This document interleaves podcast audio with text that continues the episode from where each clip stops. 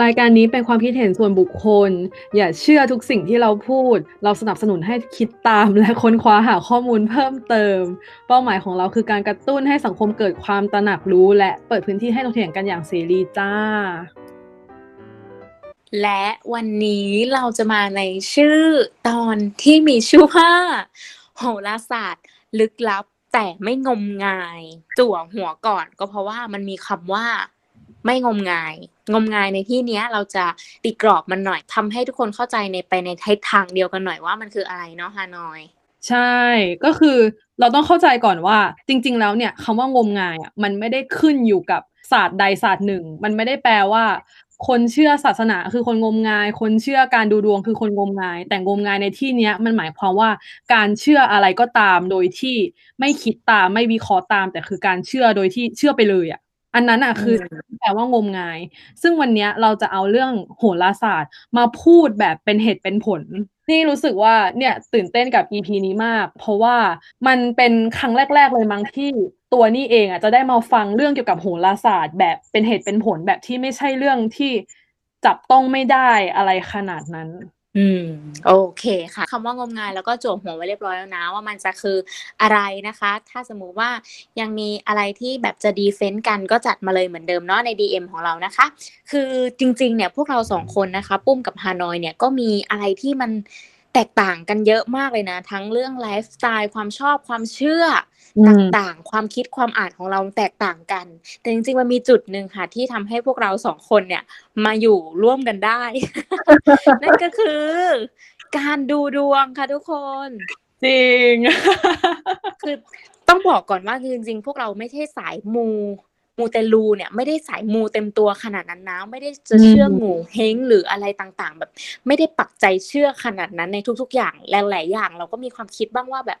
เอออันนี้ไม่ค่อยน่าเชื่อแล้ว อันนี้อันนี้เกินไปไม่เอาอะไรเงี้ยเออแต่มันก็จะมีการดูดวงบ้างเป็นที่พึ่งเพื่อความสบายใจในบางครั้งเนาะที่แบบ เราไม่รู้จะยังไงดีอนาคตมันจะยังไงนะแล้วก็จบที่การดูดวง เป็นเป็นแบบขอเชื่อไว้ก่อนอันไหนดีก็บอกว่าตรง อันไหนไม่ดีก็อ๋อไม่ตรง ใช่ มันคือเหมือนที่พึ่งทางจิตใจเลยนะ เอาดีๆ ต่อให้เรามีเหตุผลต่อชีวิตมากแค่ไหนอะแต่พอจุดหนึ่งที่เรารู้สึกว่าเราอินเซเคียวรู้สึกไม่มั่นคงกับอนาคตที่จะเกิดขึ้นหรือสิ่งที่เรากำลังจะเจอเราก็ปล่อยใจให้ตัวเองไปเชื่อการดูดวงอยู่ดีอะอย่างน้อยมันจะมีเหมือนแบบ เรามีความเชื่อของเราแล้วแหละแต่เหมือนมีคนมาช่วย support เนี่ยเราก็สบายใจขึ้นอะเนาะอืมและและและ แล้ววันนี้เราก็มีแขกรับเชิญอีกแล้วค่ะ เพราะว่าเราอยู่สองคนไม่รอดจริงๆนะคะ เราต้องมีแขก ก็คือแขกรับเชิญของเราเนี่ยเป็นผู้เชี่ยวชาญเรื่องการดูดวงตามหลักโหราศาสตร์นะคะ วันนี้เขาก็จะมาร่วมพูดคุยกัน หลากหลายคำถามเลยที่เราอาจจะสงสัยเกี่ยวกับการดูดวงเนาะว่าอาจจะเป็นดูดวงอ่านใจใครได้ไหมเนื้อคู่เนี่ยมันมีจริงหรือเปล่า หรือแม้กระทั่งแบบ การดูดวงมันเกี่ยวกับศาสนายังไง วันนี้เราจะมาพูดกันทุกซอกทุกมุมของการดูดวงเลย แล้วอีกอย่างก็คือ topic เกี่ยวกับโหราศาสตร์หรือการดูดวงเนี่ยมันอาจจะดูเป็นเรื่องที่ไม่เหมาะกับคนยุคใหม่ที่แบบว่าโตมากับวิทยาศาสตร์อะไรแบบนี้ใช่ไหมแต่เราอยากจะเอาเรื่องเนี้ยมาพูด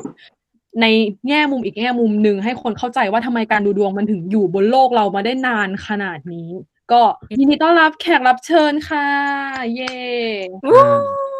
สวัสดีครับแนะนำตัวหน่อยค่ะ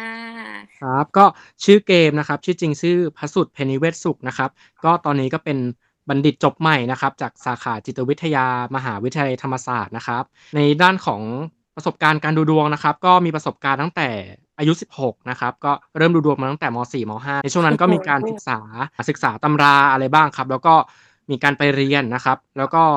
เริ่ม พยากรณ์จริงๆเนี่ยตอนอยู่มหาลัยประมาณปี 1 ปี2นะครับเริ่มออกพยากรณ์แล้วก็ตอนนี้นะครับตอนนี้ก็เป็นนักโหราศาสตร์เต็มตัวนะครับมี certify นะจากสถาบันโหราศาสตร์วิทยา ในตอนนี้ก็จะมีการ take course นะครับเรื่องวิชาดาราโหราศาสตร์นะครับกับมูลนิธิสมาคมโหราศาสตร์ ในพระสังฆราชูปถัมภ์นะครับผมแล้วก็ในอนาคตก็เตรียมตัวนะครับที่จะไปเรียนวิชาโหราศาสตร์ยูเรเนียน เพื่อต่อยอดองค์ความรู้ให้มากขึ้นทางด้านสายนี้นะครับแล้วก็ ประสบการณ์นะครับ ยังไม่จบนะฮะประสบการณ์นะครับ ก็ครับเคยเป็นผู้แปลนะครับ หนังสือเกี่ยวกับลูกเต่าพยากรณ์นะครับ แล้วก็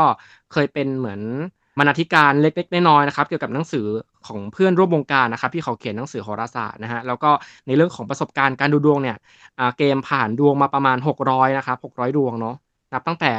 เรียนมหาลัยเลยครับ ขอพูดเลยว่า เอกจิตวิทยาของฉันเนี่ย เป็นลูกค้าไปแล้วห้าร้อยดวง ดูเยอะมาก เอกจิตดูจริงเยอะมาก คือแบบจิตวิทยาใช่ไหมเราจะไม่เชื่อเรื่องดวง เราเรียนวิทยาศาสตร์โอ้โหลูกค้ารายใหญ่พูดเลย โอ้โหมีทุกคือรุ่นเนี่ยแขกรับเชิญน่าสนใจมากๆ จบจิตวิทยาธรรมศาสตร์ แล้วก็เป็นหมอดูด้วย จบโหราศาสตร์ไทยมาแบบมี certificate แบบจริงจัง เราไม่ได้พามาแบบหมอดูไก่กามานะ วันเนี้ยรายการเราได้รับเกียรติมากอะอะอะไปคำถามแรกกันเลยดีกว่าทำไมทำไมคนเราถึงชอบดูดวงคะ ครับผมก็อย่างที่พี่ปุ้มกับพี่ฮานอยคุยกันตอนแรกเนาะคือคนเราเนี่ยมีความต้องการในการอยากจะได้ความมั่นคงนะครับทางด้านจิตใจเนี่ยเป็นความต้องการหลักๆ เลยในชีวิตนะแล้วก็ในเรื่องของการดำเนินชีวิตเนี่ยมันมีเรื่องที่เราไม่สามารถจะควบคุม มันมีมีเรื่องที่เราไม่สามารถจะแบบคาดการณ์อะไรได้เลยในอนาคตอะไรเงี้ย มันทำให้มนุษย์เกิดความกลัวขึ้น มนุษย์เนี่ยก็จะพยายามสรรหาวิธีการอะไรก็ได้มาพยายามอธิบายสิ่งที่จะเกิดขึ้นในอนาคตอะให้มันมีความแน่นอนใช่ไหมแบบเฮ้ยอย่างน้อยเรารู้ว่าอีกวันข้างหน้าสองวันข้างหน้าหรือปีข้างหน้าเนี่ยมันจะเกิดอะไรขึ้น แม้ว่ามันจะแบบไม่ได้ชัดเจน แต่ว่าถ้าเราเห็นเป็นแนวทางมันก็เกิดความสบายใจมากขึ้นแล้ว ดังนั้นเนี่ยในเรื่องของการดูดวงครับ มันก็เลยเป็นศาสตร์ที่เกิดขึ้นมาเพื่อรองรับ แล้วก็ตอบสนองเอ่อความต้องการทางด้านความมั่นคงทางจิตใจของคนทั่วๆไปอะครับผมเพราะว่าพอเราดูดวงแล้วเนี่ยมันทำให้เราเอ้ยเกิดความอุ่นใจขึ้น อย่างน้อยเรารู้แล้วว่า ในอนาคตมันน่าจะเกิดอะไร มันน่าจะมีอะไรเกิดขึ้นอะไรเงี้ยมันทำให้เราได้เตรียมตัวเตรียมพร้อมรับมือได้อย่างทันท่วงทีอะครับๆเหมือนกับว่าคนเราอะเนาะมนุษย์เราก็กลัวสิ่งที่เราไม่รู้ไงอืมจริง อืมจริงจริงใช่จริงมันเหมือนอย่างที่บอกแหละมันมีคนช่วย support ตรงนั้นแบบบางทีใช่ช่วงเนี้ยเรารู้สึกว่าเรารู้สึกว่าชีวิตไม่ค่อยโอเคเลยเหมือนเป็นขาลงเลยอะแล้วพอไปดูดวงแล้วเขาบอกว่า เออ มันเป็นขาลงก็จริงนะ แต่บอกว่าอีกสามเดือนมันจะดีขึ้นนะอะเราสบายใจขึ้นมาหน่อยหนึ่งแล้วแปลว่ามันจะไม่ได้อยู่กับเรานานขนาดนั้นอะเฮ้ยแต่มันมันน่าตลกมาก เพราะว่าคนเราเนี่ย เวลาเครียดโดยเฉพาะคนไทยนะ เวลาเครียดอะแทนที่จะไปแบบหาหมอจิตวิทยาไปหาหมอดู เอ้าเอาเรานี่น่ะเกม ไม่ไม่ไม่จิตแพทย์นะ ไม่นักจิตวิทยานะ ไม่พระด้วยมาหาหมอดูก่อน แบบว่าเคยเจอมุกในมุกในโซเชียลแบบ อยากถามว่าเขาเป็นยังไงบ้าง แต่ไม่กล้าถามก็เลยไปถามหมอดูแทน อย่างเงี้ยเอบางอบางทีนะ บางทีนะพี่ฮานอยอืมมีคนมาถามเรื่องฉันจะเป็นโรคมะเร็งหรือเปล่า แบบเฮ้ยถ้าอยากรู้ก็ไปหาหมอดิมาถามหมอดูทำไมหมอดูก็ไม่รู้เออ นี่ไง นี่ไง มันก็เลยจะนำไปสู่คำถามที่สองอะไรแบบเนี้ย คนส่วนใหญ่ชอบคาดหวังว่าหมอดูเนี่ยจะต้องอ่านใจคนได้ มองเห็นทุกสิ่งทุกอย่างมากกว่าที่เราเห็น แต่จริง ๆ แล้วอะอยากรู้ว่าจริง ๆ แล้วการดูดวงมันสามารถอ่านใจใครได้จริงๆไหมอันนี้ตอบแบบตามของดูดวงแบบเป๊ะๆเลยนะฮะไม่ได้เกี่ยวข้องกับยานไม่ได้เกี่ยวข้องกับสิ่งลึกลับอะไรเลยเนาะคืออมเรื่องของศาสตร์การดูดวงเนี่ยไม่สามารถอ่านใจใครได้เนาะเพราะว่าเราเกิดมาจากหลักวิชาครับ แล้วเราก็นำหลักวิชาเนี้ยมาอ่าน มาอ่านตามพื้นดวงบ้าง ถ้าเกิดเป็นไพ่ก็หยิบไพ่ขึ้นมาดูมาอ่าน ได้หินก็หยิบหินขึ้นมามาทำนายมาตีความอะครับ ดังนั้นเนี่ยมันไม่มีเรื่องของการอ่านใจเลย พวกเราไม่มียานนะครับ พวกเราไม่ได้มีตาวิเศษเห็นนะอะไรเงี้ย ตาที่สามบนหัวอะไรไม่มีนะครับอือฮึมันก็ตีความไปตามหลักวิชาที่เราเห็นนะครับ แต่ว่าบางทีมันอาจจะตรงกับความรู้สึกในใจที่เขามีอยู่พอดีอะไรเงี้ย มันเลยกลายเป็นว่าเฮ้ยเราอ่านใจเขาได้อะไรอย่างเงี้ยครับอืมอะไม่ได้อ่านใจ อ่านอืมไพ่อ่านดวง แต่มันไปใช่ตรงพอดี แล้วก็เฮ้ยแม่นเหมือนมานั่งในใจเหมือนอ่านใจเราเลยคือโหราศาสตร์อะเนาะศาสตร์อะมันก็เป็นศาสตร์ศาสตร์หนึ่งมันก็เป็นหลักวิชาวิชาหนึ่งคนที่เรียนโหราศาสตร์เนี่ยเขาก็อ่านตามศาสตร์หลักวิชาที่เรียนมา และนี่ฮานอยพูดคำว่าอะไรโหราศาสตร์ นี่อืมเลย บางคนที่ฟังมาถึงตัวเนี้ยอาจจะรู้สึกว่าอะ แล้วโหราศาสตร์อะมันแตกต่างจากการดูดวงทั่ว ๆ ไปอย่างเช่นไพ่ยิปซีหินอักษรรูนหรืออะไรต่างๆเนี้ยโหราศาสตร์ที่น้องเกมเขาศึกษาอยู่เนี่ย มันแตกต่างกับการดูดวงทั่วไปแบบนั้นอะยังไงบ้าง คืออันนี้จะต้องอธิบายยาวนิดนึงนะเพราะว่าพื้นเพของมันค่อนข้างจะไกลนะครับโหได้ราเลยศาสตค่ะร์เนี่จัยดมาอ่าอยากรู้โหรามากศาสตร์เนี่ยครับ อ่าได้ได้ได้ฮะมันเป็นศาสตร์นะครับโหราศาสตร์เนี่ยเป็นศาสตร์ที่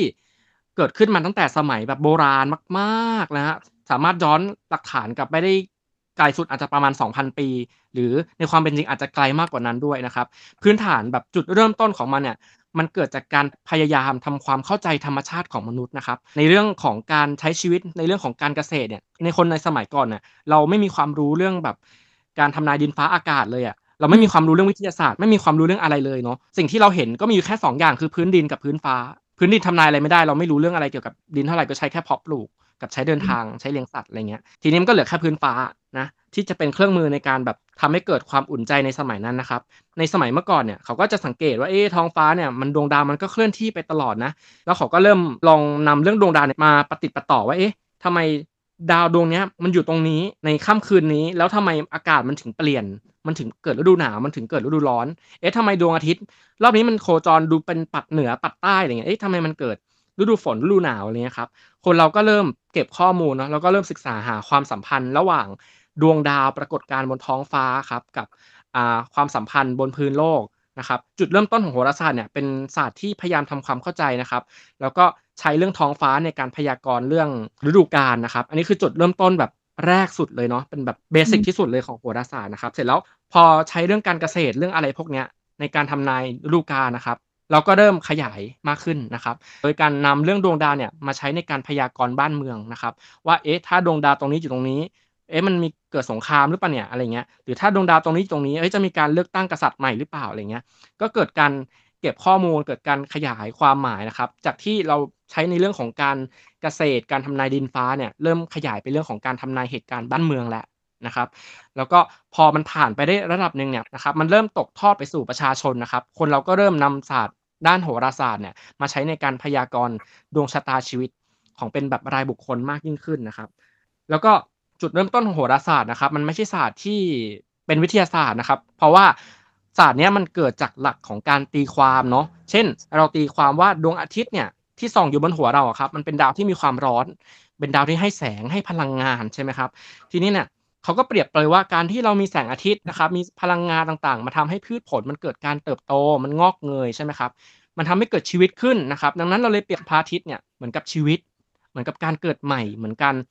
ให้แสงเหมือนดวงวิญญาณที่มีไฟอยู่ข้างในอะไรเงี้ยครับผม หรือถ้าเป็นดาวพุธเนี้ยก็เป็นดาวที่มีการโคจรเร็วนะครับ เราก็จะเปรียบดาวพุธเนี่ยเหมือนดาวที่เกี่ยวข้องกับการเคลื่อนไหวนะครับ แล้วอะไรล่ะที่เกี่ยวข้องกับสิ่งที่มีความเร็วก็อาจจะเป็นเรื่องของการสื่อสารนะครับ การเดินทางต่างๆอะไรเงี้ยก็เกี่ยวข้องกับความเร็วเช่นกันนะครับ ดังนั้นจะเห็นได้ว่าโหราศาสตร์เนี่ยเป็นวิชาที่ว่าด้วยของการอุปมาอุปไมยแล้วก็ตีความสิ่งที่อยู่บนท้องฟ้าครับให้มีความเชื่อมโยงกับสิ่งที่อยู่บนดิน พื้นฐานของมันมีแค่นี้จริง ๆ ของวิชาโหราศาสตร์ เสร็จแล้วมันก็เริ่มมีการขยายต่อไปอื่นๆนะครับ มีการขยายเอาไว้เป็นศาสตร์อื่นๆ ศาสตร์อื่นก็เกิดตามมา เช่นไพ่ยิปซีลายมือหัวเฮงอะไรอย่างนี้ หรือว่าเป็นพวกหินอักษรรูนนะครับ ก็เริ่มขยายตามมาตามการเวลานะครับ แล้วศาสตร์พวกนี้ครับก็เริ่ม เอาจุดเด่นนะครับ หรือเอาแก่นของโหราศาสตร์ในเรื่องของการตีความต่างๆ พวกนี้มาใช้บ้าง เช่นไพ่ยิปซีก็มันจะเป็นรูปภาพใช่ไหมพอหยิบไพ่ขึ้นมาเราก็จะตีความตามหน้าไพ่ตามเหตุการณ์ใช่ไหมครับ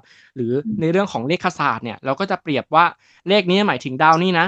อะแล้วก็เอาหลักเลขมาผสมกันก็หมายถึงการเอาความหมายของดาวต่างๆ มาผสมกันออกมาเป็นคำทำนายอะไรเงี้ยครับ แต่แก่นของมันเนี่ยก็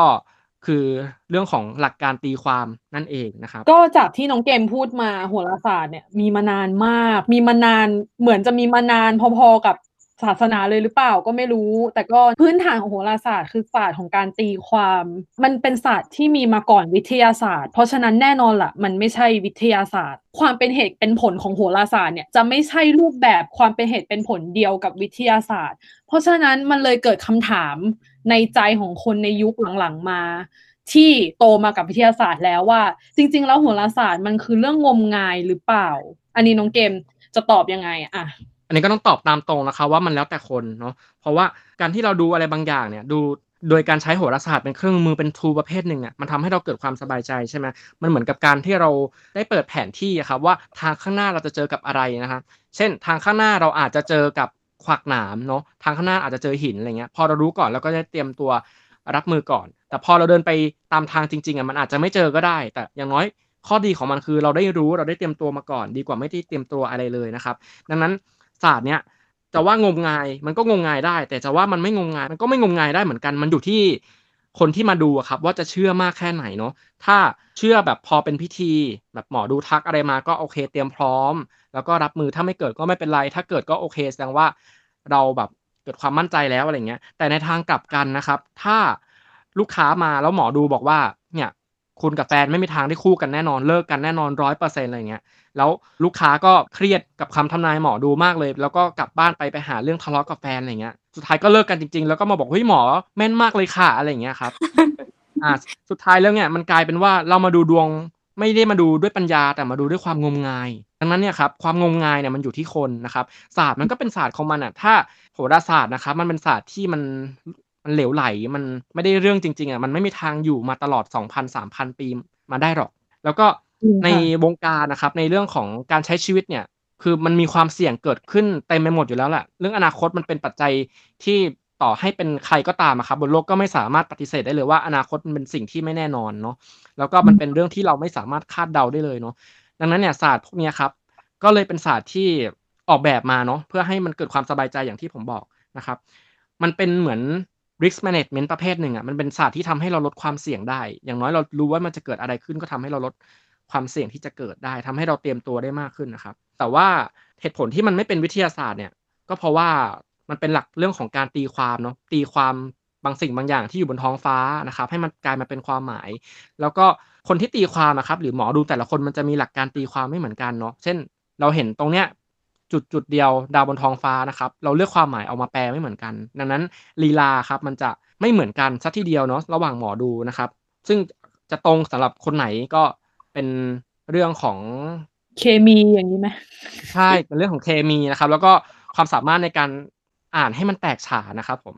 แต่ว่ามันก็บอกไม่ได้จริง ๆ หรอกว่าความสัมพันธ์ระหว่างท้องฟ้ากับชีวิตมนุษย์มันเกี่ยวข้องกันจริงไหมอันนี้บอกไม่ได้จริง ๆ นะครับ มันก็ยังเป็นศาสตร์ที่คลุมเครืออยู่ดี แต่ถามว่างมงายไหมมันก็ไม่เชิง มันอยู่ที่คนที่จะมาดูมากกว่าครับผมมันมีเคสที่ที่น้องเกมพูดเรื่องแฟน ที่ไปทักเนาะนี่ก็เคยแบบว่าดูดวงไงดูดวงแล้วก็มีความแบบว่า เฮ้ยเขาบอกว่าเดือนหน้าเราจะเลิกกันมีปัญหาทะเลาะใหญ่โตแต่ตอนแรกก็ไม่ได้เป็นปัญหาอะไรนะแต่พอเอาเอาเรื่องเนี้ยไปคุยกันนะเขาก็จะแบบอย่าเชื่อเรื่องดวงมากเขาอยู่ตรงนี้ไม่ได้ไปไหน เราก็จะแบบจริงนะแบบสงสัยเคลือบแคลงในความสัมพันธ์ จนจะทะเลาะกันแล้วเลิกกันจริง เพราะเพราะเชื่อดวงอะ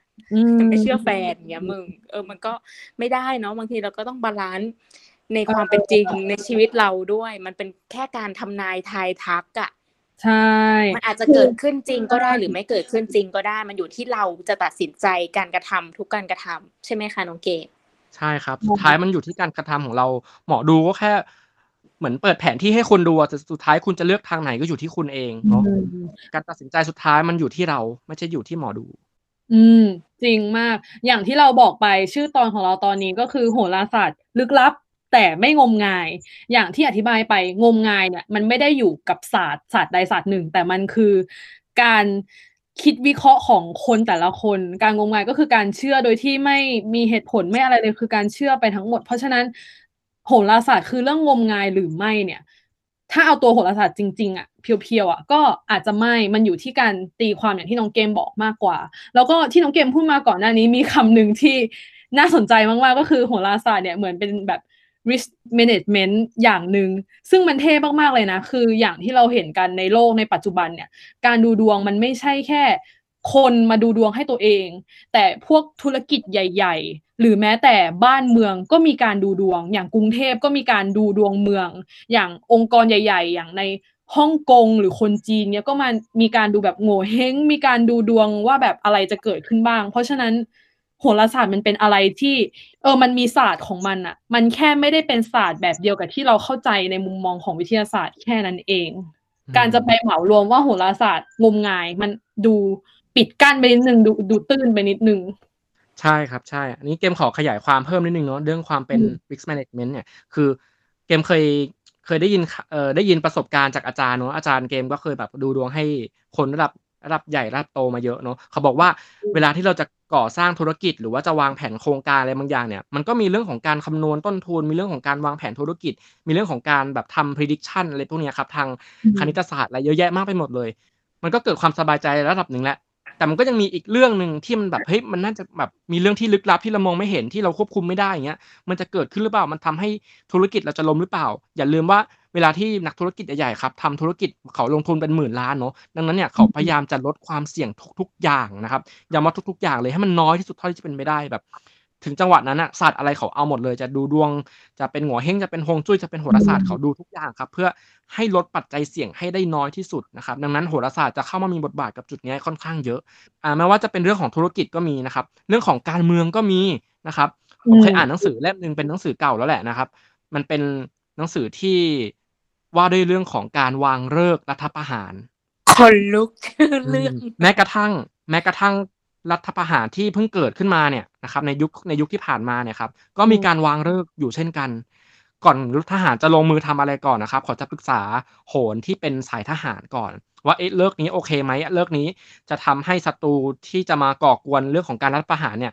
จะอ่อนแอไหมจะพ่ายแพ้ไหมต้องดูเรื่องนี้ก่อนเสมอนะครับถ้าไม่งั้นผมเลยแบบได้เน้นเรื่องของการเป็น risk management เนี่ยว่าเป็นเหมือน tools ประเภทหนึ่งเนาะโหราศาสตร์หรือว่าศาสตร์การดูดวงเนี่ยมันเป็นศาสตร์ที่ทำให้คนเราอุ่นใจได้มากขึ้นจริง ๆ ไม่เว้นแม้กระทั่งเรื่องของใหญ่ๆ ระดับประเทศไม่ว่าจะเป็นเรื่องเศรษฐกิจการเมืองการปกครองและอื่นๆนะครับอืมก็นั่นแหละค่ะ เป็นเหตุผลว่าทำไมเขาถึงอยู่มานานถึง5ปีได้นะคะ โหนแม่นเหลเลิยกดี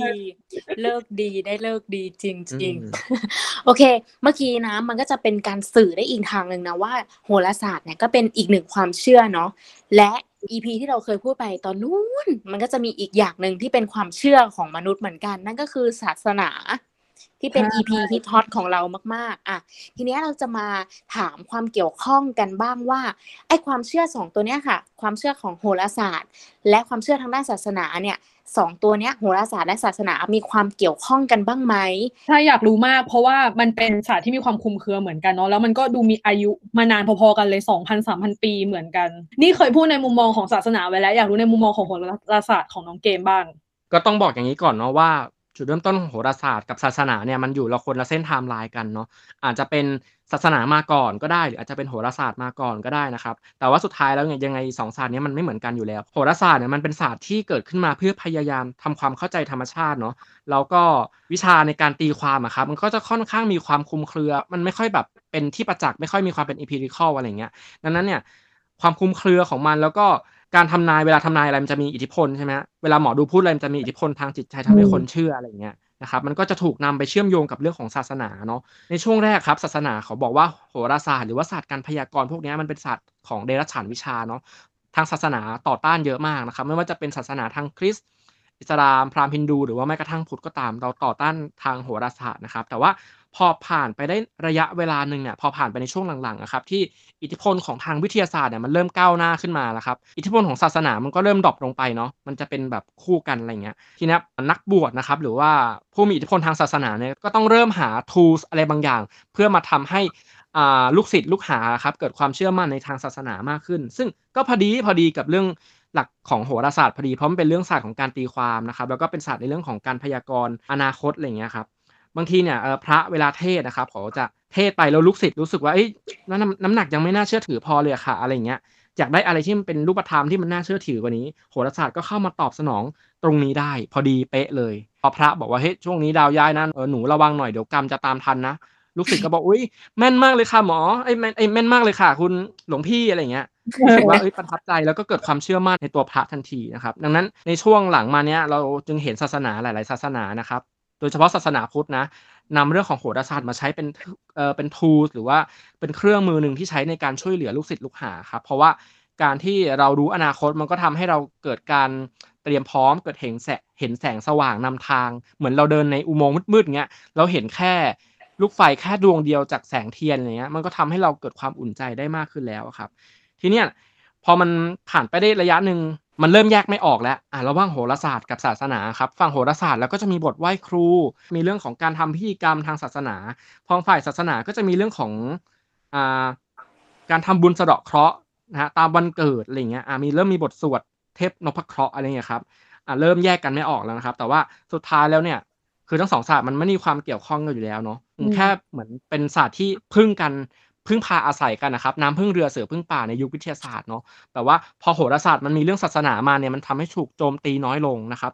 ส่วนฝั่งศาสนาเนี่ยพอมันมาพึ่งโหราศาสตร์นะครับมันก็ทำให้คนเกิดความศรัทธามากขึ้น อยู่ๆก็กลายเป็นศาสตร์เดียวกันไปเฉยเลยในสมัยนี้ อีกเรื่องหนึ่งเนี่ยที่ทำให้โหราศาสตร์กับศาสนามันยึดโยงกันได้ครับมันเกิดจากความเชื่อที่ว่า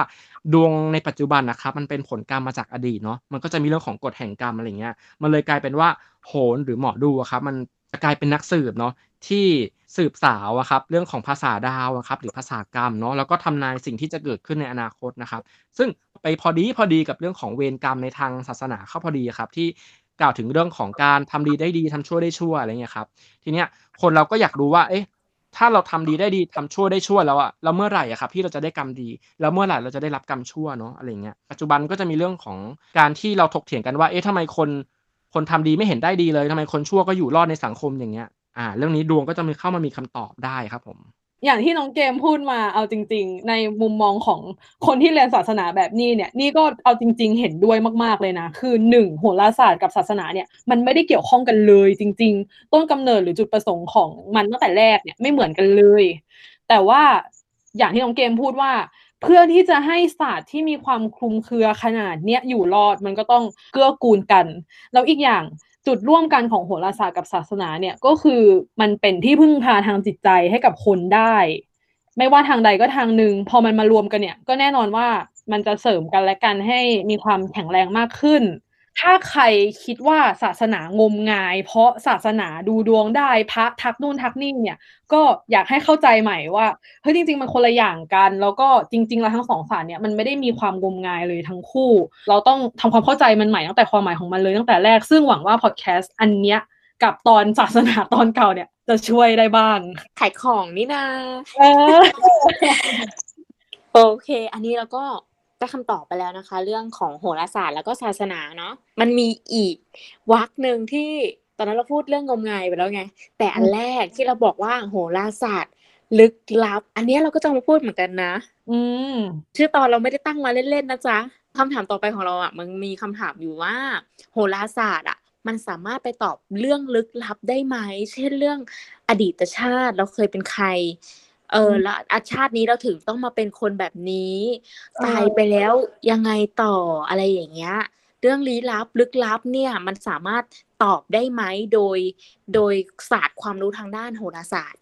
อะถามน้องเกม ย้ำเหมือนเดิมนะว่าโหราศาสตร์เนี่ยมันเป็นศาสตร์ที่เกิดมาจากการตีความความหมายต่างๆ บนท้องฟ้านะครับ แล้วก็พอมันผ่านไปเรื่อยๆศาสตร์พยากรณ์อื่นก็เกิดขึ้นมาเช่นกันแต่แก่นของมันก็คือเรื่องของการตีความและการแปลความหมายทางปรัชญานะครับ การอุปมาอุปไมยอะไรอย่างเงี้ยซึ่งมันก็มีเรื่องของการอุปมาอุปไมยในเรื่องหลังความตายเหมือนกัน เช่นกฎเกณฑ์บางกฎเกณฑ์ก็จะหมายถึงเรื่องความตายอะไรพวกนี้ได้ครับ ดังนั้นเนี่ย หมอดูหรือว่านักโหราศาสตร์ต่างๆครับก็จะนำหลักการพวกนี้มาใช้ในเรื่องของการทำนายเรื่องที่เกี่ยวข้องกับอดีตชาติแล้วก็คนตายเนาะแต่ถามว่า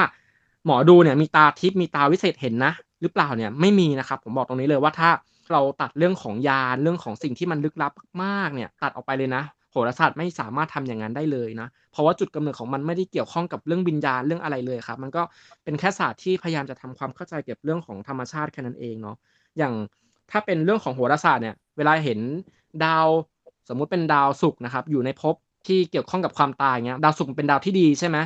ในทางโหราศาสตร์เขาก็ทายว่าเอ้ยคนนี้น่าจะตายแล้วน่าจะขึ้นสวรรค์หรือว่าชาติก่อนเฮ้ยน่าจะเป็นคนระดับขุนนางนะอะไรเงี้ยหรือเวลาเราเปิดไพ่ถ้าได้ไพ่ The Emperor อะไรเงี้ยก็สั่งว่าเฮ้ยชาติก่อนคุณอาจจะได้เป็นขุนนางอะไรอย่างนี้พวกนี้ก็ได้ครับผมคือมันจริงๆมันก็กึ่งมั่วกึ่งไม่มั่วครับแต่ว่าเรามั่วแบบมีหลักการ เรื่องลึกลับพวกนี้มันไม่สามารถตอบได้ จริง ๆ อยู่แล้วแหละว่ามันจริงหรือไม่จริงนะครับ ดังนั้นเวลาหมอดูไทยอะไรเป็นคนส่วนใหญ่ก็มักจะเชื่อตามหมอดูนั่นเองก็คือมั่วแหละแต่มั่วในบนหลักการของศาสตร์ครับผม อืมอย่างที่บอกเนาะก็ก็เขาไม่ได้มียานทิพย์หรือว่าไม่ได้มีตาวิเศษจะไปเห็นอะไร เขาก็ไม่ใช่คนที่รู้เหมือนกันนะเนาะหมอดู ก็คือมันเป็นหลักการที่อ่านตามไพ่อ่านตามเครื่องมือ ดูตาม โหราศาสตร์เนี่ยเขาก็ดูตามความรู้ของเขาเขาเห็นอะไรเขาก็แค่บอกเราแค่นั้น พอเขาบอกเราอะอย่างเช่น ชาติก่อนเคยเป็นขุนนางมาก่อนนะอะมันก็ไม่ได้มีใครจะสามารถรู้ได้จริงว่าเขาทายถูกหรือไม่ถูกไงจริงเราก็เชื่อเชื่อไว้ก่อนว่าอะเดี๋ยวอะคงจะใช่แหละมั้งก็ไม่มีใครเคยบอกนี่ว่าฉันเป็นอย่างอื่นอะไรอย่างเงี้ยใช่ คืออย่างที่บอกนะ วันเนี้ยเราพูดกันเรื่องโหราศาสตร์ เราไม่ได้พูดกันเรื่องผี มียาลึกลับนั่งทางในอะไรแบบนั้นนะมันคนละเรื่องกันนะ เออเพราะฉะนั้นโหราศาสตร์เนี่ยตอบเรื่องลึกลับขนาดนั้นได้ไหมก็คือไม่ได้เพียวๆเนี่ยไม่ได้แต่ว่ามันก็มีการซิกแซกของศิลปะในการดูในการใช้โหราศาสตร์ของแต่ละคนมันก็ไม่เหมือนกันจริงใช่อย่างที่น้องเกมพูดไปเนอะว่ามันขึ้นอยู่กับลีลาลีลาและท่าทางใช่เพราะว่าเพราะว่าหมอดูมันก็ต้องตอบทุกสิ่งที่ลูกค้าถามใช่ไหมล่ะสมมติมาถามแล้วหมอดูตอบไม่ได้ความศรัทธามันก็ลดลงหมอดูก็ต้องหาทางเซ็กแซกให้มันตอบให้ได้ฮะอือืมม นี่คือเรื่องจริงของหมอดูแบบตีแผ่เลยนะ โอเค แล้วเราพวกอันนี้ล่ะ ไปเราไปกันต่อนะคะ นี่คือคำถามต่อไปแล้วนะคะ เตรียมตัวไว้ให้ดีนะคะ เหมือนเล่นเกมอะเออแล้วแล้วแล้วเรื่องพวกถ้าสมมติว่าเขาตอบปัญหาเก่าๆไม่ได้ เช่นปัญหาว่า เออ เคยทำดีมาก่อนชาติที่แล้ว เคยทำชั่วมาก่อนชาติที่แล้ว แล้วการที่คนสมัยเนี้ยไปให้ค่ากับการทำบุญสะเดาะเคราะห์ การแก้กรรม ให้บูชาค่าครู นอนในโรงศพต่างๆ อะไรแบบเนี้ยมันยังจำเป็นอยู่ไหมอะอะอะเสริมนิดนึงคือต้องบอกก่อนว่า มันเป็นเรื่องที่เหมือนมาคู่กันเลยนะ เวลาเราไปดูดวงเนี่ยต้องยอมรับว่าหมอดูส่วนใหญ่หลายๆคนอะเวลาดวงตกหมอดูก็ชอบพูดว่า อะไปแก้กรรมสิเนี่ยไปทำบุญนะจะได้แบบดีขึ้นจะได้พ้นเคราะห์กรรมนี้เออเนี่ยอย่างคู่เนี่ยอืมเดี๋ยวทะเลาะกันมีเกณฑ์จะเลิกกันนะไปทำบุญด้วยกันอะไรแบบเนี้ยมันจำเป็นไหมมันแบบมันคือศาสตร์ของโหราศาสตร์จริงๆหรออะไรอย่างเงี้ย ก็อย่างที่บอกครับว่าโหราศาสตร์เนี่ยมันไม่ได้มีความเกี่ยวข้องกับ เรื่องของทางศาสนาหรือเรื่องของทางเวรกรรมเนาะแต่ว่าอืมเรื่องของการพยากรณ์อะไรพวกเนี้ยมันดันสามารถไปอธิบายในเรื่องของเวรกรรมได้พอดีครับทางศาสนาเนี่ยเขาก็ไม่รู้เหมือนกันนะว่าเอ้ยเขาจะอธิบายเรื่องกรรมเก่าเรื่องของเวรกรรมยังไงเนาะในอนาคตหรือว่าในอดีตเนี่ยเขาก็ใช้วิธีดูดวงเรื่องของโหราศาสตร์เรื่องของศาสตร์การพยากรณ์นี่แหละมาเป็นตัวตอบคำถามให้มันประจักษ์ชัดมากยิ่งขึ้นเนาะมันทำให้แบบคนมาดูอะ คนมาถามพระเห็นเห็นภาพได้ชัดมากยิ่งขึ้นเนาะเมื่อดูดวงแล้วเนี่ยแล้วเรารู้ว่าเฮ้ยมันอาจจะเกิดอะไรเกิดอะไรแย่ๆในอนาคตนะครับคนที่มาดูมันก็จะเกิดความรู้สึกไม่สบายใจใช่ไหมดังนั้นเนี่ยอืมการทำบุญสะเดาะเคราะห์หรือว่าการจ่ายค่าครูอะไรพวกเนี้ยครับมันก็จะทำให้เราเนี่ยเกิดความอุ่นใจได้มากขึ้นเนาะคือมันเป็นเรื่องของความรู้สึกนะครับแต่ถามว่าจำเป็นไหมเนี่ยในมุมมองผมผมมองว่าไม่จำเป็น เพราะมันก็ไม่มีความเกี่ยวข้องกันอยู่แล้วครับโหราศาสตร์กับศาสนาเนี่ยมันแค่เป็นวิธีการนะครับที่ทำให้คนเราอุ่นใจมากขึ้น เพราะเวลาเราดูดวงนะครับ ตอนแรก พอเราดูดวงเกิดความไม่สบายใจแล้วว่าเอ้ยดวงไม่ดี เราก็พยายามอยากจะหาวิธีในการปรับเปลี่ยนนะครับ คือบางทีมันเปลี่ยนที่เราอาจจะไม่ได้ไงอาจจะต้องไปเปลี่ยนอะไรที่มันลึกลับอะไรเงี้ยเราก็เลยใช้วิธีการทำบุญเพื่อแก้ไขสิ่งที่เราควบคุมไม่ได้แทน แต่ผมอยากให้มองอย่างนี้ดีกว่า ผมอยากให้มองว่าเรื่องของอนาคตมันเป็นผลมาจากสององค์ประกอบเนาะองค์ประกอบแรกคือองค์ประกอบของตัวเราเองครับ คือเราเลือกที่จะทำหรือไม่ทำอะไรบางอย่างเพื่อที่จะทำให้เกิดผลในอนาคตได้นะครับ เช่น ถ้าหมอดูบอกว่าเฮ้ย อีกสัปดาห์หน้านะครับรถจะชน แล้วก็มีทางเตรียมตัวอยู่สองกรณีคืออ่าเราขับรถระวังมากยิ่งขึ้น เตรียมตัวมากยิ่งขึ้นไม่ขับรถตอนกลางคืนไม่ขับรถตอนเมาอะไรเงี้ยมันก็มีโอกาสที่ทำให้เราไม่โดนรถชนได้ อันนี้คือการดูดวงแบบมีประโยชน์ คือดูดวงเพื่อเลี่ยงดวง กับอีกแบบหนึ่งคือ เราดูไปแล้วก็เกิดความเครียด พอเครียดแล้วก็เกิดความกระวนกระวายขับรถไม่มีสมาธิเลยสุดท้ายชนจริง ๆ อันนี้ก็กลายเป็นตามดวงไปซะอย่างนั้นนะครับอันนี้เป็นปัจจัยที่เราควบคุมได้เนาะอีกอันหนึงเนี่ยคือปัจจัย ภายนอกหรือสิ่งที่เราควบคุมไม่ได้ อันนี้คือโชคหรือว่าความซวยอย่างแท้จริงเลย เช่น ต่อให้เราขับรถแบบระวังมากแค่ไหนอะแต่บางทีมันก็มีรถมาเสยเราอยู่ดีเนาะมันก็มีข่าวหลายข่าวที่แบบคนขับรถอยู่ดีก็อยู่ก็ตายกระทันหันเพราะว่าแบบโดนรถสิบล้อที่เมามาขับชนอะไรเงี้ยคืออันนี้ควบคุมไม่ได้จริง ๆ แล้วก็ตอบยากด้วยว่ามาจากอะไรเนาะดังนั้นเนี่ยการทำบุญต่างๆ หรือว่าทำบุญสะเดาะเคราะห์เนี่ยครับมันจะช่วยให้เรารู้สึกอุ่นใจ หรือทำให้เรารู้สึกว่าให้เราสามารถควบคุมไอ้ปัจจัยพวกเนี้ยไอ้ปัจจัยที่ควบคุมไม่ได้เนี่ยมันได้มากยิ่งขึ้นนะครับ แต่ถึงยังไงเนี่ยสิ่งสุดท้ายสิ่งสำคัญที่สุดก็คือตัวเราเองครับผม อะไรที่มันแย่ก็คือเลี่ยงซะ อย่าไปทำมัน ถ้าเกิดหมอดูทักว่านี้แย่ก็คืออย่าทำถ้าอะไรที่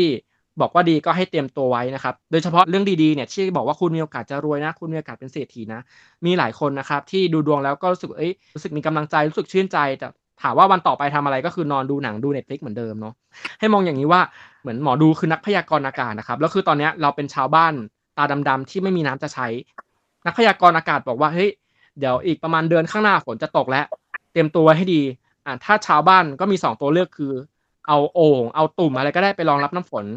กับไม่ทำอะไรเลยปล่อยให้ฝนมันผ่านไป ถ้าเราเอาเอาตุ่มเอาอะไรมารองรับน้ำฝนเนี่ยแล้วก็จะได้น้ำฝนกลับบ้านมาใช้กินอิ่มหนำสำราญนะครับ แต่ถ้าเราไม่ทำอะไรเลยแล้วก็ปล่อยให้ฝนผ่านไปฝนมันก็แห้งกลับไปเป็นเหมือนเดิมนะครับผมมันเหมือนกับเรื่องของ ดวงดีอะครับ เวลาที่ดวงดีมา ถ้าเราไม่เตรียมตัว ไม่ทำอะไรมาก่อนเลย ดวงมันก็ผ่านไปเฉยๆถ้าถ้าเราบอกว่าเรารวย แต่ในที่ผ่านมาในอดีตที่ผ่านมาเราไม่เคยเตรียมตัวพร้อมให้เรารวย ไม่เคยเตรียมพร้อมรับโอกาสที่เข้ามาเลยสุดท้าย โชคที่เข้ามาครับ มันก็จะผ่านไป แล้วเราก็มานั่งโทษโชคชะตาเว้ยทำไมเราไม่ดวงไม่ดีเลยว่าไหนหมอดูบอกว่านั่นยังไงงี้ไงอะไรเงี้ย สุดท้ายมันอยู่ที่คุณ ว่าคุณจะทำหรือไม่ทำคุณจะยอมเปลี่ยนแปลงตัวเองหรือเปล่านะครับ จริง อันเนี้ยไม่รู้ว่า หมอหมอดูน้องเกมหรือเปล่าหรือหมอดูคนไหนที่เคยพูดเรื่องนี้ไว้เหมือนกันว่า มันไม่ใช่ว่าถ้าเขาทำนายว่าสมมติว่าอะสิ้นปี เขาบอกว่าสิ้นปีจะมีเกณฑ์รวย อย่างงู้นอย่างนี้อย่างนั้นชีวิตขาขึ้นมาก ๆ แต่ว่าเรารออยู่เฉยๆทำทุกอย่างเหมือนเดิม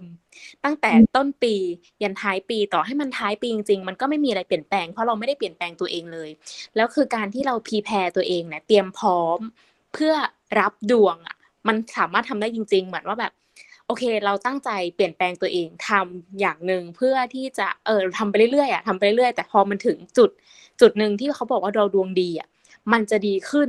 เองแบบนั้นอะเออใช่คืออย่างที่น้องเกมบอกว่ามันมีสองปัจจัย คือปัจจัยที่แก้ที่ตัวเราเองกับปัจจัยภายนอก เราจะมัวแต่นอนรอดวงแบบถูกหวยอย่างเงี้ย มันเป็นไปได้ยากมาก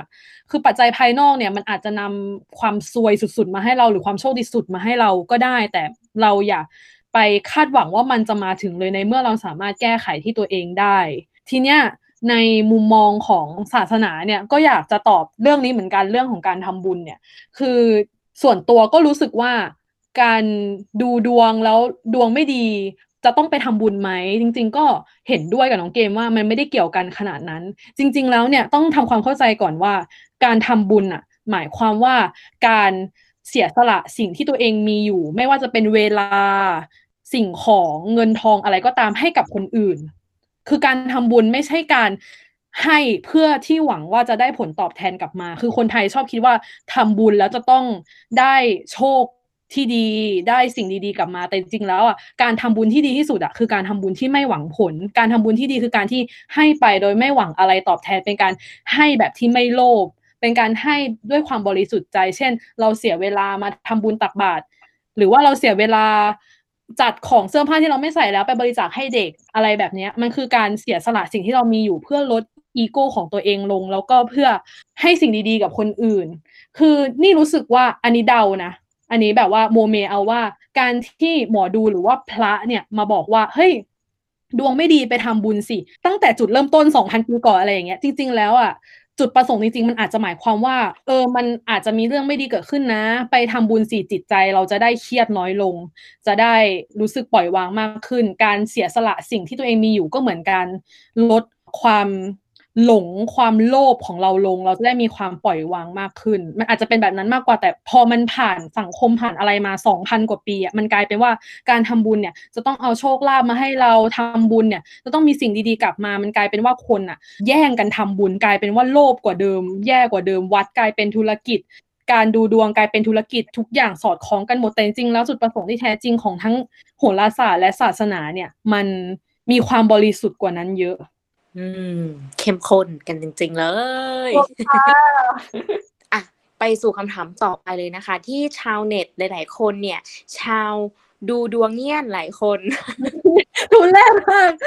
เออชาวดูดวงเงี้ยนหลายคนเนี่ยสงสัยถามเข้ามานะคะ ว่า การดูดวงเนี่ยมันต้องเว้นช่วงจริงหรือเปล่า ถ้าสมมติว่าดูบ่อยๆ ดวงจะช้ำถ้าไม่เว้นช่วงเลยเนี่ย ดวงจะเคลื่อนนะเป็นเป็นแบบนั้นจริง ๆ หรือเปล่าคะน้องเกม ศาสตร์การพยากรณ์ในสมัยนี้มันมีอยู่ 2 แบบหลักๆนะครับคือแบบที่แน่นอนกับไม่แน่นอนนะครับ แบบที่แน่นอนเนี่ยคือศาสตร์ที่จะไม่มีการเปลี่ยนคำพยากรณ์ในกรณีใด ๆ ทั้งสิ้นเนาะจนกว่าจะมีสัญญาณบางอย่างที่เปลี่ยนไปในดวง เช่น ดวงดาวถ้ามันอยู่จุดเดิมเนี่ยคำทำนายก็เหมือนเดิมไม่มีทางจะแปลเป็นอย่างอื่นไปได้เลยลายมือลายมือก็เป็นของคนคนเดิมยกเว้นเราจะตัดมือคนอื่นมาใส่มือตัวเองโงเฮงก็ของคนคนเดิมยกเว้นเราจะไปสัญญกรรมก็ค่อยมาดูใหม่นะครับเอ้ยแล้วฉันต้องดูใหม่ฮ วงจุ้ยเนี่ยก็บ้านเดิมยกเว้นเราจะไปเปลี่ยนบ้านพวกเนี้ยคือแบบเนี้ยดูกี่ครั้งก็ได้นะครับ ดูกี่ครั้งก็ได้เลย ดวงมันไม่เคลื่อนยกเว้นว่าเราจะไปหาหมอดูคนอื่นเนาะแล้วเขาพยากรณ์อย่างอื่นมาให้เนาะนะครับ คือไอศาสตร์ที่มันมีความแน่นอนพวกเนี้ยโหราศาสตร์ลายมือหัวเฮงฮวงจุ้ยพวกเนี้ยครับดูสามวันครั้งหรือดูวันละครั้ง ดูวันละสามครั้งยังได้เลยอะเนาะคือมันไม่มีทางเปลี่ยนแปลงอยู่แล้วเนาะแต่อีกแบบหนึ่งเนี่ยครับคือเป็นศาสตร์ที่ไม่มีความแน่นอน พวกนี้จะใช้ ในเรื่องของการเสี่ยงทายแล้วก็หลักความน่าจะเป็นเยอะ เช่นพวกอะไรบ้างล่ะ ก็เช่นพวกไพ่ยิปซีนะครับ อักษรรูน ไพ่ออราเคิล หรือแม้กระทั่งการเสี่ยงเซมซีตามวัดพวกนี้อะก็เป็นหนึ่งในรูปแบบของความไม่แน่นอนเหมือนกันนะครับ พวกนี้ใช้ระบบการสุ่มเนาะ คือ ถ้าเราได้ไพ่ใบไหนขึ้นมาเนี่ยก็อ่านไปตามนั้นนะครับ แต่โอกาสในการจะเปิดได้ไพ่ครั้งที่สองเนี่ยคือมันจะน้อยมากๆนะครับ โอกาสนี้อาจจะเป็นสมมติถ้ายิปซีก็จะเป็นหนึ่งในเจ็ดสิบสองเนี่ยถ้าเปิดไพ่ครั้งแรกมาแล้วมันตรงเนี่ยคือ ก็โอเค มันก็จบไปคือมันตรงใช่ไหมแต่ถ้าเกิดเปิดไพ่มาครั้งที่สองเนี่ยคือมันมีโอกาสที่จะไม่ตรงแล้วเนาะเพราะว่าครั้งแรกมันตรงครั้งที่สองมันมีโอกาสไม่ตรงสูงนะครับ ดังนั้นเนี่ยหมอดูเพื่อเลี่ยงให้ตัวเองเกิดความไขหน้าพอไม่ตรง เกิดการโป๊ะแตกเนี่ยนะครับเขาก็ต้องใช้เป็นเป็นเป็นทริคนะเนาะว่าเฮ้ยต้องเลื่อนเลื่อนเวลาดูไปก่อนสักสองเดือนสามเดือนเนาะเพื่อให้โอกาสในชีวิตเนี่ยมันเกิดขึ้นสถานการณ์อะไรบางอย่างมันเข้ามาครับโอกาสดูดวงไพ่ครั้งต่อไปมันจะได้มีโอกาสตรงมากยิ่งขึ้นนั่นเองนะครับ ดังนั้นเนี่ยคำถามที่ว่าจะเว้นหรือไม่เว้นนะครับ ให้ไปดูก่อนว่าเราจะไปดูศาสตร์อะไรเนาะถ้าไปดูพวกไพ่ยิปซีพวกเสียงเซมซีพวกไพ่อ่าต่างๆไพ่ออราเคิลเงี้ยก็ต้องเว้นนะครับ เพราะว่าถ้าครั้งแรกตรงครั้งสองก็ไม่ตรงแล้วให้คิดอย่างนี้นะครับ แต่ถ้าเป็นศาสตร์ที่มีความแน่นอนสูงมากๆเนี่ยเช่นพวกลายมือฮวงจุ้ยโหราศาสตร์ธรรมดาพวกเนี้ยครับ ก็ดูกี่ครั้งก็ได้นะ จะวันเดียวดูหมอยี่สิบคนก็ตามแต่สบายใจนะครับ อันนี้จะเล่าเมาส์เฉยๆเห็นบอกว่ามีเสียงเซมซีคือเคยบอกไปแล้วเนาะว่าเป็นคนที่ไม่ได้นับถือศาสนาอะไร แล้วก็แต่ว่าหลังแรกแรกแรกแรกๆไปวัดกับแม่ แม่นับถือพุทธอ่า แม่ก็ไปไหว้พระปกติ ดิฉันก็รอไงระหว่างรอก็คือเสียงเซมซีวันนั้นแม่ไหว้เจ็ดวัดก็ไปเสี่ยงเจ็ดวัดเออ ไม่ได้ไหว้พระไม่ได้อะไรเลยเดินไปจ้องเลยเซียมซีอืมคนรอเยอะก็รอว่าจะเสี่ยงเซียมซีเออ แต่ก็คือถามว่าตรงไหมมันก็ไม่ได้ตรงอย่างที่บอกว่าอะเราวันนี้แม่ทัวร์เจ็ดวัดเก้าวัด เราเสี่ยงเซียมซีทุกวัดไม่เหมือนกันนะบางอันก็บอกดีบางอันก็บอกไม่ดี เพราะฉะนั้นก็เทไม่เอาละเออมันมันจะเรื่องของความน่าจะเป็นไงคือการที่เขาต้องเว้นเวลาไม่ได้หมายความว่าเขาไม่แม่นเลยนะ แต่ว่ามันจะกันไม่ให้เราสับสนด้วยไงอะคำถามสุดท้ายนะคะ ชาวดูดวงเงียนก็มีความสงสัยใครรู้มาก มากๆมากมากกว่าคำถามเมื่อกี้อีกเออคำถามมีอยู่ว่า เนื้อคู่มีจริงไหมคะ น้องแก้มเนื้อคู่จะมาเมื่อไหร่ เนื้อคู่มีลักษณะหน้าตาเป็นยังไง นี่ก็เคยถามทั้ง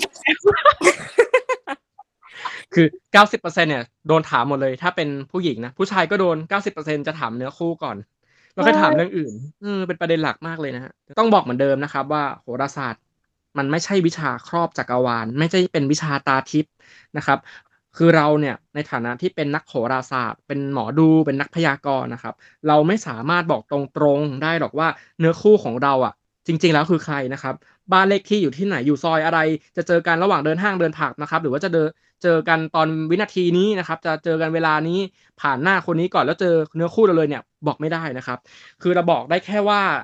เขามีลักษณะ รูปร่างยังไงนะครับ อาจจะเจอกันตอนอายุตอนไหนอายุมากกว่าน้อยกว่านะครับ โครงหน้าหรือว่านิสัยจิตใจอ่าเป็นแบบไหนเนี่ยบอกได้แค่นั้นเอง คือมันตามแต่ว่าเราจะเห็นอะไรบนหน้าไพ่หรือว่าในดวงชะตาครับ มันก็มีหลักการของมันอยู่เนาะในการทำนายเรื่องของคู่ครองนะครับ ซึ่งเอาจริง ๆ แล้วเนี่ยคนเรามันจะใช้ชีวิตกับคนคนหนึ่งเนี่ยมันอาจจะไม่ใช่เนื้อคู่ก็ได้นะครับ แต่มันอาจจะเป็นคนที่อยู่แล้วเฮ้ยเรารู้สึกว่าเรารักเขา เรารู้สึกว่าเฮ้ยเราอยู่ด้วยกันแล้วเรามีความสุขนะครับ ต่อให้ ดวงมันไม่มีความสมพงษ์กันเลยเนี่ย มันก็สามารถไปได้กันรอดนะครับ คือผมเจอคู่หลายคนนะครับ ที่ดวงดูไม่ค่อยสมพงษ์กันนะ แต่ว่ารักกันดีมาก จนแบบคบกันยันแก่ยันเฒ่าก็มี คือบางทีคู่สมรสนะครับ ที่อายุมากๆแล้วเนี่ยมาให้ผมตรวจดวงชะตาเนาะคือดวงไม่มีความสมพงษ์กันเลยอะแต่ว่ารักกันดี คืออย่างเงี้ยมันจะทายแย่มันก็กระไรอยู่ใช่ไหมล่ะอะไรอย่างเงี้ยครับอ่าแล้วก็บางทีเนี่ย คนเราอะครับ ลูกค้าเนาะบางทีเรายึดติดกับหมอ หมอดูมากเกินไปเนาะคือหมอดูพูดอะไรลักษณะต้องเป็นยังไงเนี่ย คือเราเชื่อหมดเลยเชื่อจนพลาดคนดีๆ ที่อาจจะเข้ามาในชีวิตเนาะเช่นเราบอกว่าเนื้อคู่ต้องเป็นคนผิวขาวนะเอ้ยแต่มีคนผิวสีแทนเข้ามา ก็หน้าตาดีนิสัยดีแต่ว่าเราดันไม่เลือกเขาเองอะไรเงี้ย แล้วสุดท้ายคนคนนั้นก็ผ่านไปนะครับ แล้วก็ดันไปเจอคนผิวขาวจริง ๆ แต่นิสัยไม่ใช่เลยเนี่ยแบบเราคบกันแล้วแบบรู้สึกไม่มีความสุขเลย สุดท้ายก็มาบ่นโชคชะตาไว้ให้เนื้อคู่เราไม่เห็นดีเลยอะไรเงี้ย แทนที่จะเป็นคู่สร้างคู่สมกับกลายเป็นคู่เวรคู่กรรมก็มีเนาะบ่อยครั้งเนี่ยบางทีเราก็อาจจะได้คนที่มีตรงตามลักษณะเป๊ะๆเลยก็มีนะครับ ในการดูดวงในประสบการณ์ของผมก็เคยเจอเหมือนกันคนที่ได้เนื้อคู่ตรงตามลักษณะเป๊ะๆบางทีก็ไม่ตรงเลยนะครับ บางทีก็อาจจะตรงแค่ครึ่งเดียวเนาะคือผมเนี่ยเชื่อนะเชื่อในเรื่องของโชคชะตาที่ทำให้คนเรามาพบกันคือในเจ็ดพันล้านคนเนี่ยคนสองคนมาเจอกันเราได้คู่กันอะ มันไม่ใช่เรื่องบังเอิญหรอก แต่ว่า